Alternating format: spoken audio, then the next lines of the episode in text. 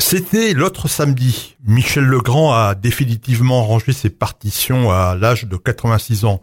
Le compositeur mondialement connu, qui avait plus de 50 ans de carrière à son actif, était un touche-à-tout de la musique. Il savait jouer une douzaine d'instruments, chanter, composer des chansons, des comédies musicales, de l'opéra, du jazz et des musiques pour des films de cinéma et de télévision. Il en a plus de 200 à son actif. Parmi eux, bien sûr, les parapluies de Cherbourg, les demoiselles de Rochefort, Podane de Jacques Demy, mais aussi trois autres films qui ont permis de remporter trois Oscars.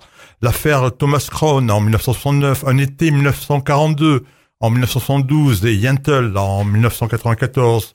Michel Legrand s'intéressait au judaïsme et s'était rendu à plusieurs reprises en Israël.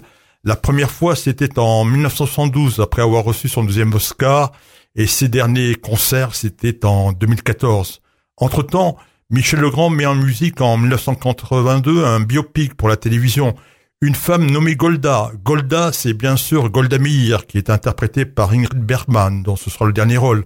Un an plus tard, Michel Legrand retrouve Barbara Streisand, avec laquelle il a déjà travaillé à plusieurs reprises pour des chansons. Mais cette fois-ci, Barbara Streisand contacte Michel Legrand pour un film. Michel, c'est le film de ma vie, ça fait 15 ans que j'y travaille.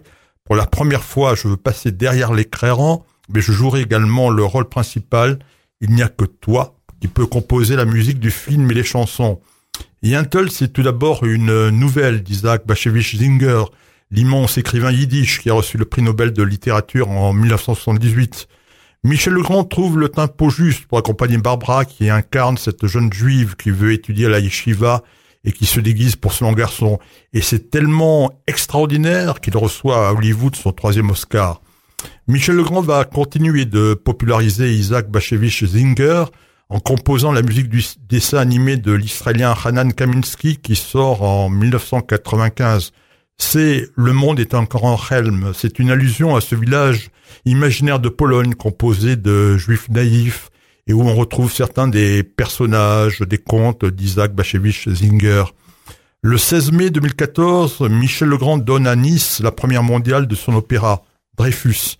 Il déclare Si j'avais vécu à l'époque de l'affaire, j'aurais été un Dreyfusard convaincu. En 2012, Michel Legrand, qui se produit en Israël, déclare au Jérusalem Post Je suis un homme du monde, je me promène dans le monde entier, mais Israël a ceci de particulier à mes yeux, que son destin me touche particulièrement. Je trouve que c'est un pays courageux, admirable.